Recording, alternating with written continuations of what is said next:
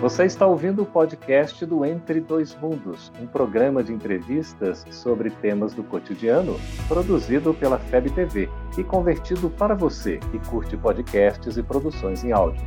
Essa é a nossa forma de transmitir esperança, conhecimento e alegria.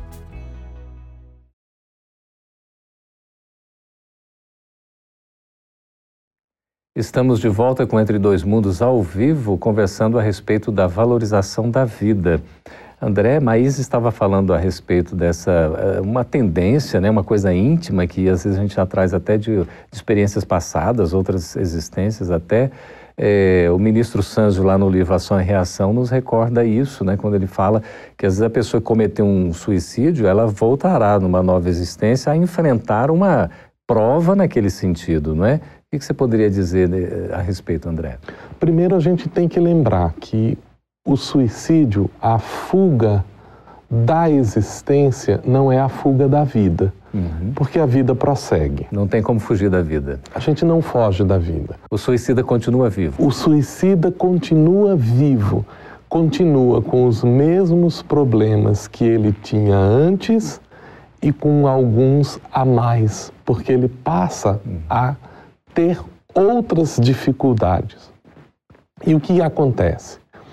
A interrupção voluntária da vida, ela cria uma marca tão grande no indivíduo que em existências posteriores, ao aproximar-se aquela configuração de dificuldades como uma cicatriz hum. que lateja de tempos em tempos o assunto também tramitará na alma do indivíduo. Uhum.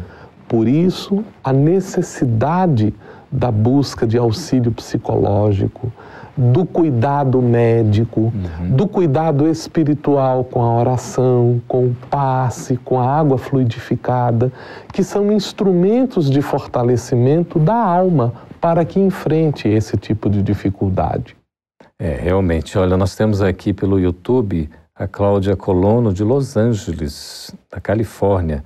Gostaria de saber se o suicídio é um conflito interno da própria pessoa ou se, além disso, existem espíritos obsessores que se aproveitam desse momento de fraqueza. Sem dúvida, as duas coisas. Hum. Sem dúvida, é um momento interno, porque nada acontece em torno de nós que não comece em nós. E, obviamente, inclusive há relatos de pessoas que, depois da tentativa de suicídio, passam por tratamento psicológico, psiquiátrico, e que comentam: eu sei que por muito tempo ainda vou precisar estar em tratamento, porque de vez em quando me ressurge o desejo de fugir da vida uhum. novamente. Não tenha dúvida de que esse ressurgir na mente e no coração é provocado, sim, por essas energias, por essas entidades, muitos adversários do nosso, do nosso passado, uhum. que tentarão, ainda por um período relativamente longo, nos fazer voltar à ideia inicial. É, tomar todo cuidado, né? Vigilância. Exatamente. É, nós temos aqui pelo YouTube a Vera Perucci, São José do Rio Preto, lá no interior de São Paulo. Terra muito boa. Falar sobre o suicídio fortalece ou não as ideações suicidas? Todas as vezes que nós cultivamos uma ideia sem dar a ela a coloração de análise, sem observar os diferentes aspectos que estão com ela, uhum. ela se fixa em nós. Uhum. Então devemos sim ter uma atenção se a gente, ao tratar do suicídio, a gente quer apenas falar na fuga da existência. Mas quando a gente aborda o assunto e tenta pensar toda a coloração que está em torno do assunto. O, qual o motivo desta ideia? Qual o, a vontade que a pessoa tem e por que, que isso está colocado? Porque a, precisamos ter um cuidado para não tratar o assunto como se ele não existisse. Uhum. Então a gente não fala do assunto, mas o indivíduo não perde a ideia que sim, está sim. com ele. Mas é importante que a gente acrescente a esse diálogo a valorização da vida. Porque há um problema muito sério quando a gente fala no suicídio, que é a gente enfatiza os aspectos das dificuldades uhum. com o suicídio, com a prática do suicídio, mas a gente não consegue perceber o que há na vida, o valor que ela tem. Uhum. E aqui cabe uma dificuldade muito pontual, Sim. que é a das pessoas que estão passando pela depressão, uhum. que se configura como a incapacidade de encontrar alegria no que é alegre, de ver cor no que é colorido e que se sente absolutamente constrangido até pela alegria que está em torno disso. Meu amigo, minha amiga, procure um médico. Procure, porque isso não é apenas a sua alma, o seu corpo também está doente. Você precisa de ajuda. Uhum. Cuide de você. Ame-se. E essa alegria de viver, não é, Maís? Como é importante para a nossa própria saúde física, orgânica e também espiritual, não é? Sem dúvida nenhuma. E é importante pensar que a questão da medicação muitas vezes é necessária para tirar a pessoa do seu estágio profundo uhum. de depressão, de tristeza. E depressão geralmente é um buraco onde você só vai perceber o tamanho dele quando você sai dele uhum. e olha para ele. E para isso, muitas vezes, a medicação é necessária. Me uhum. fez lembrar um pesquisador americano que há pouco tempo esteve no Brasil, no Rio de Janeiro, num seminário. Ele estava estarrecido ao descobrir no Brasil um número imenso de pais e mães que levam filhos de 5, 6, 8 anos a psiquiatra e pedem aos psiquiatras remédios que acalmem os seus filhos e os deixem menos trabalhosos. É um então, problema. nós temos muito é. a trabalhar na questão da família, uhum. na questão do entendimento do que é ser pai e mãe, uhum. do que é ter um filho e por aí vamos. Olha só, nós temos aqui a G Marina, ela está retomando aqui pelo YouTube, ela diz assim: Olá, sou de São Paulo e gostaria de agradecer pelos esclarecimentos. Parabéns pelo programa, que Deus ilumine vocês. Imagine, a você também. que gracinha da G Marina, muito obrigada pelo apoio. É, pelo Facebook, o Michel Marconi Aí, André, você começa respondendo, por favor. Todo suicídio tem influência de obsessores? Nós podemos dizer que o suicídio, Marconi, ele começa com ou a provocação de uma ideia ou a indução da ideia própria. Então é uma situação onde não importa se há ou não interferência, porque quando eu penso sobre o assunto, eu atraio entidades espirituais que se afinizam com aquilo. E se por outra elas se aproximam de mim e eu não tenho resistência, eu assimilo as ideias e passo a cultivá-las. Por isso a importância da vigilância com os nossos sentimentos, com os nossos pensamentos, com as nossas atitudes e a oração, não como balbuciar de quaisquer palavras, mas como a busca verdadeira do significado das coisas, do contato com Deus que está na natureza inteira e que é o sustentáculo da vida. Mas a questão do vício ou dos vícios é algo assim que acaba é, sempre nos incomodando ou gerando dúvidas. Aqui nós temos a Jaqueline pelo YouTube no Rio de Janeiro. A pessoa que tem vícios como a bebida e o cigarro também será considerada um suicida quando desencarnar? Os amigos espirituais dizem que sim.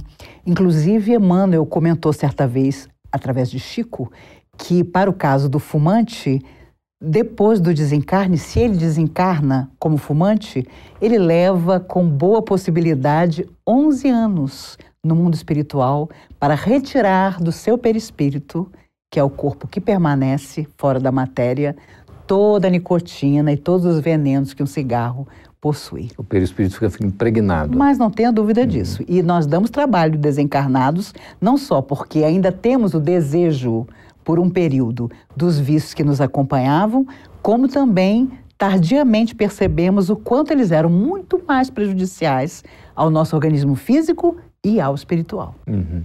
Isso é interessante, né, mano André? Porque há pessoas que, que fumam a vida toda, estão aos 80 anos ainda saudáveis e, e continuam fumando. Outros que aparentemente não têm vícios desencarnam bem mais cedo, né? E a gente tem que perceber, Geraldo, que essa relação ela vai para além dos aspectos exclusivamente materiais, aos aspectos psíquicos. Uhum que se fixam com a gente. É importante nós lembrarmos de que nós desgastamos a nossa vida com o cultivo dos maus sentimentos, com o estresse, uhum. com o cigarro com o álcool, que parecem às vezes ser coisas tão tolas no nosso dia a dia. E é importante que se diga: a nossa sociedade desenvolveu estratégias para combater a relação que existe de fatos e consequências através de uma prática muito curiosa. Hum.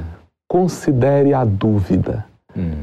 Mas tem tanta gente que fuma durante tanto tempo e morreu tão tarde. Uhum. Um em um milhão. Uhum. Porque os 999 não outros não estão aí para contar a história. Então, o que a gente tem não é regra, é exceção. E por que, que a gente observa isso? Porque são essas as estratégias que nos levam a dizer assim: não, comigo não vai acontecer. E nós precisamos ter muita atenção com a nossa vida. É tão interessante isso que às vezes algumas coisas que nos acontecem nos surpreendem e quando a gente se dá conta assim é um despertar, né? A, a, providência divina atuando de repente para que não haja uma queda até maior ou a gente incida em erros mais graves e de repente a lei de causa e efeito já está funcionando aí a toda prova, não é? É verdade. Eu conheci pessoas que por terem enfermidades que lhe prejudicaram a memória deixaram de fumar sendo fumantes porque não se lembravam de ter o vício. Olha aí.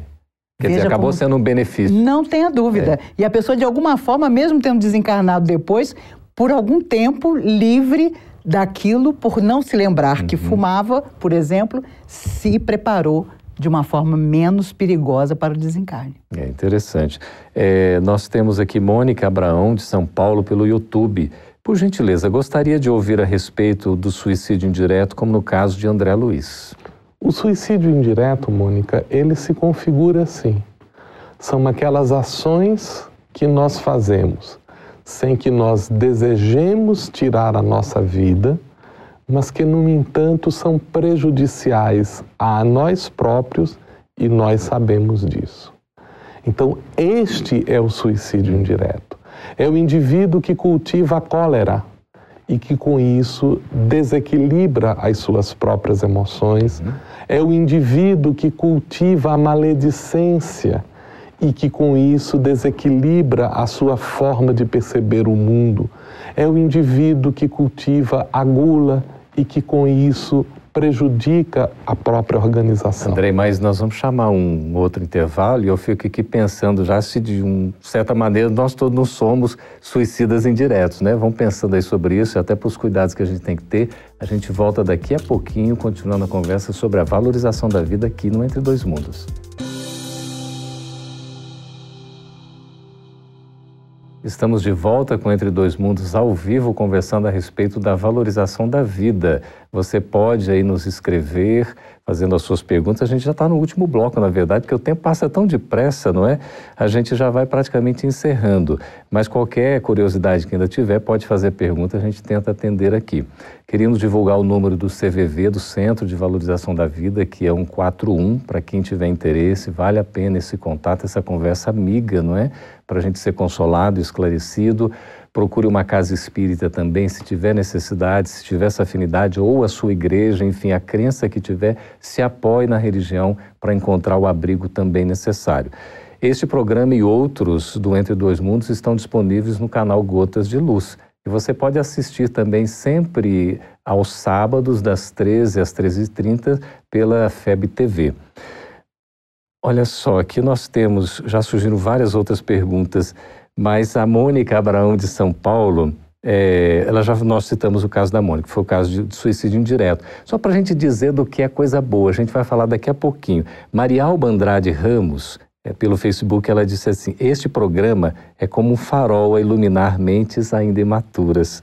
Parabéns a vocês que agora estão trazendo essa mensagem de amor. Eu vou ficar azul de vermelho, né? mas é, é a gratidão aí pelo carinho e tudo. A gratidão estamos... é nossa também. que gracinha. Exatamente.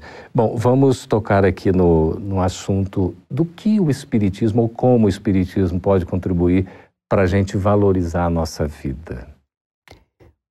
Primeiro, nos dizendo que somos eternos. Sairemos da morte quantas vezes forem necessárias, da vida jamais sairemos. Mas a vida que nós temos tem que ser feita por nós. Todos os dias podemos mudar o nosso destino.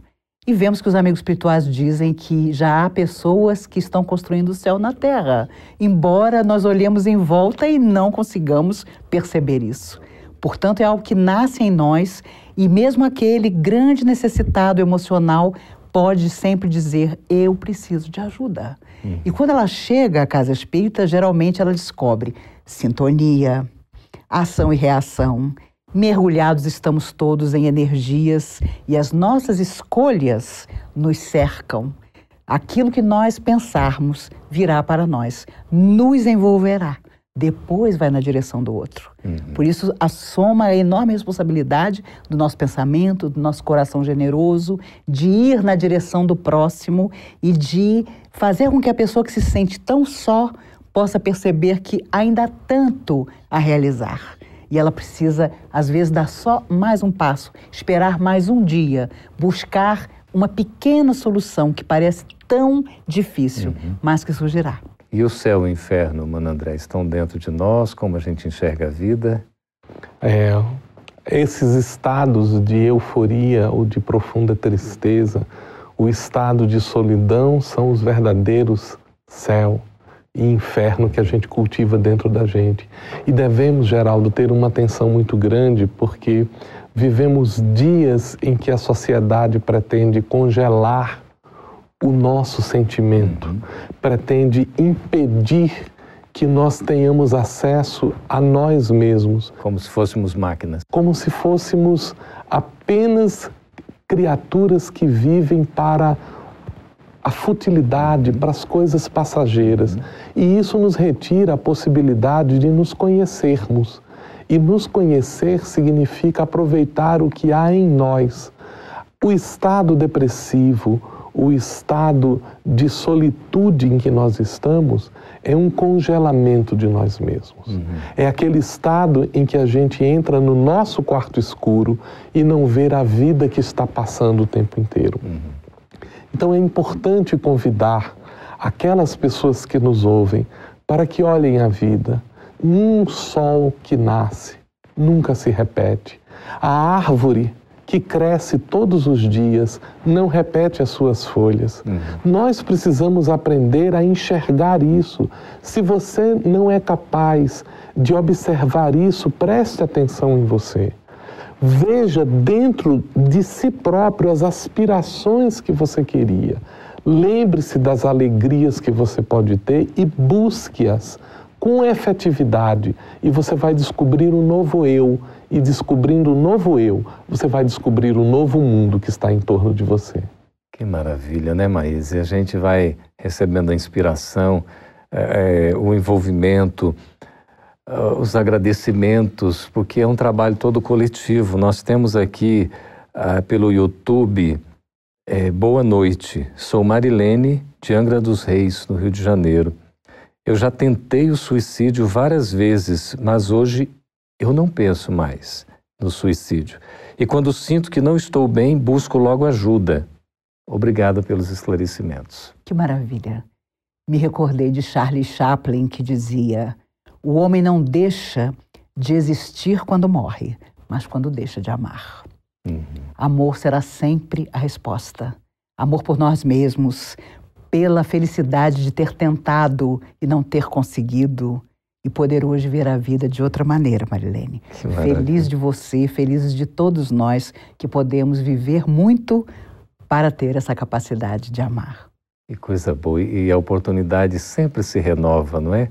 De nós sermos felizes. É como você falou, né, André? O sol né, que nasce a cada dia. E Emmanuel, na sua sabedoria, diz no livro Encontro Marcado que nós é, somos originais Deus não cria duplicatas. Deus não cria duplicatas. Todos nós somos originais, né? Que coisa linda. E a gente hoje está na melhor versão de nós mesmos, não é? Você me permite, eu, eu gostaria de compartilhar três perguntas que eu acho que são importantes para a gente fazer todos os dias, para a gente entender o quanto a vida é importante. Antes de deitar, se pergunte: o que eu fiz de bom hoje? Porque a gente consegue ser útil em qualquer coisa. Depois se pergunte: o que eu aprendi de novo hoje? Uhum.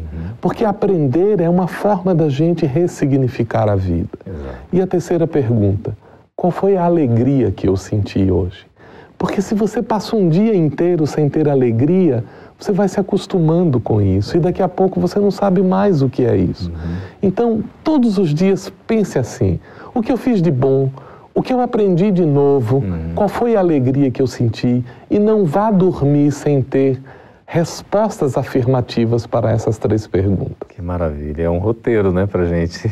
É verdade. É, nós temos aqui a Tatiane Catanheda, de Paraty, Rio de Janeiro, pelo YouTube. Obrigada pelos valiosos esclarecimentos. Valorizemos a vida, Jesus os abençoe.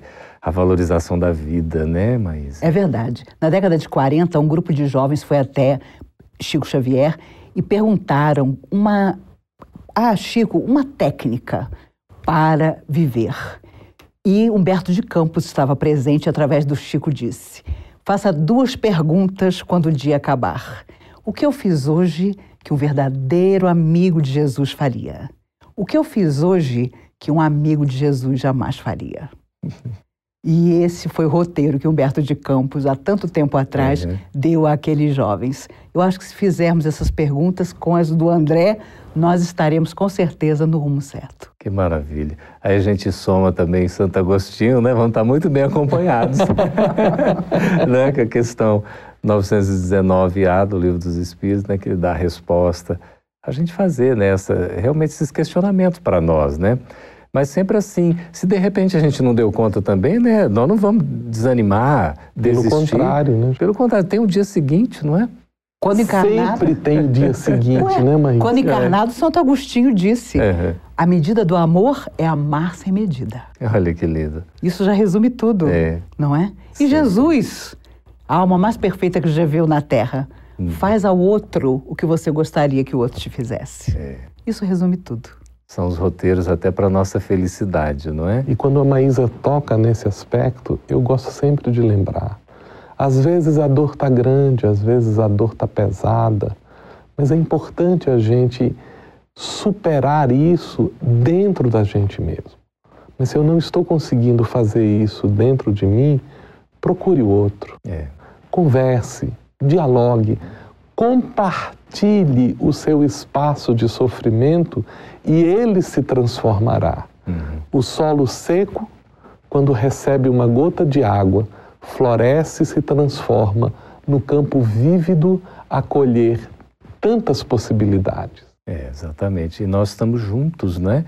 Veja que uh, Emmanuel diz que nós vivemos num regime de interdependência. Então nós nos dependemos, né, mutuamente, reciprocamente. A gente precisa dos outros, né, Maísa? É verdade. Ele mesmo afirmava: ama e obterás a bênção do amor. O problema é que nós não queremos amar e achamos que vai tudo surgir para nós como um milagre. É. O grande milagre é nos descobrirmos como seres que podemos amar, malgrado às vezes a nossa má vontade e seguir adiante, deixando um dia uma lembrança de carinho em todos os corações que se lembrarem de nós. E a gente tem que fazer a nossa parte, né? Não é simples. Não é simples. Não é simples. Pelo contrário, o esforço que nós precisamos fazer para enfrentarmos-nos, porque nós ainda temos dificuldades uhum. e precisamos reconhecer isso. A gente foge de nós mesmos? A gente às vezes foge da gente.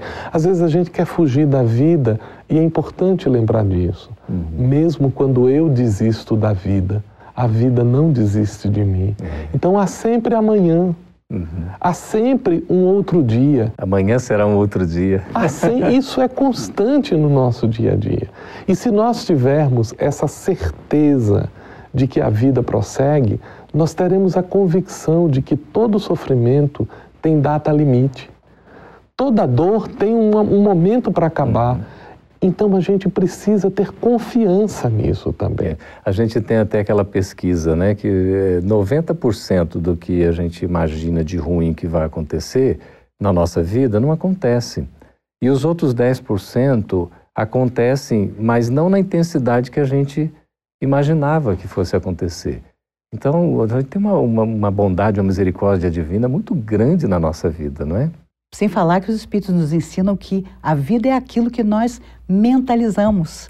Há uma frase de André Luiz que eu adoro que diz assim: Você prepara um acontecimento pensando em torno dele. Uhum.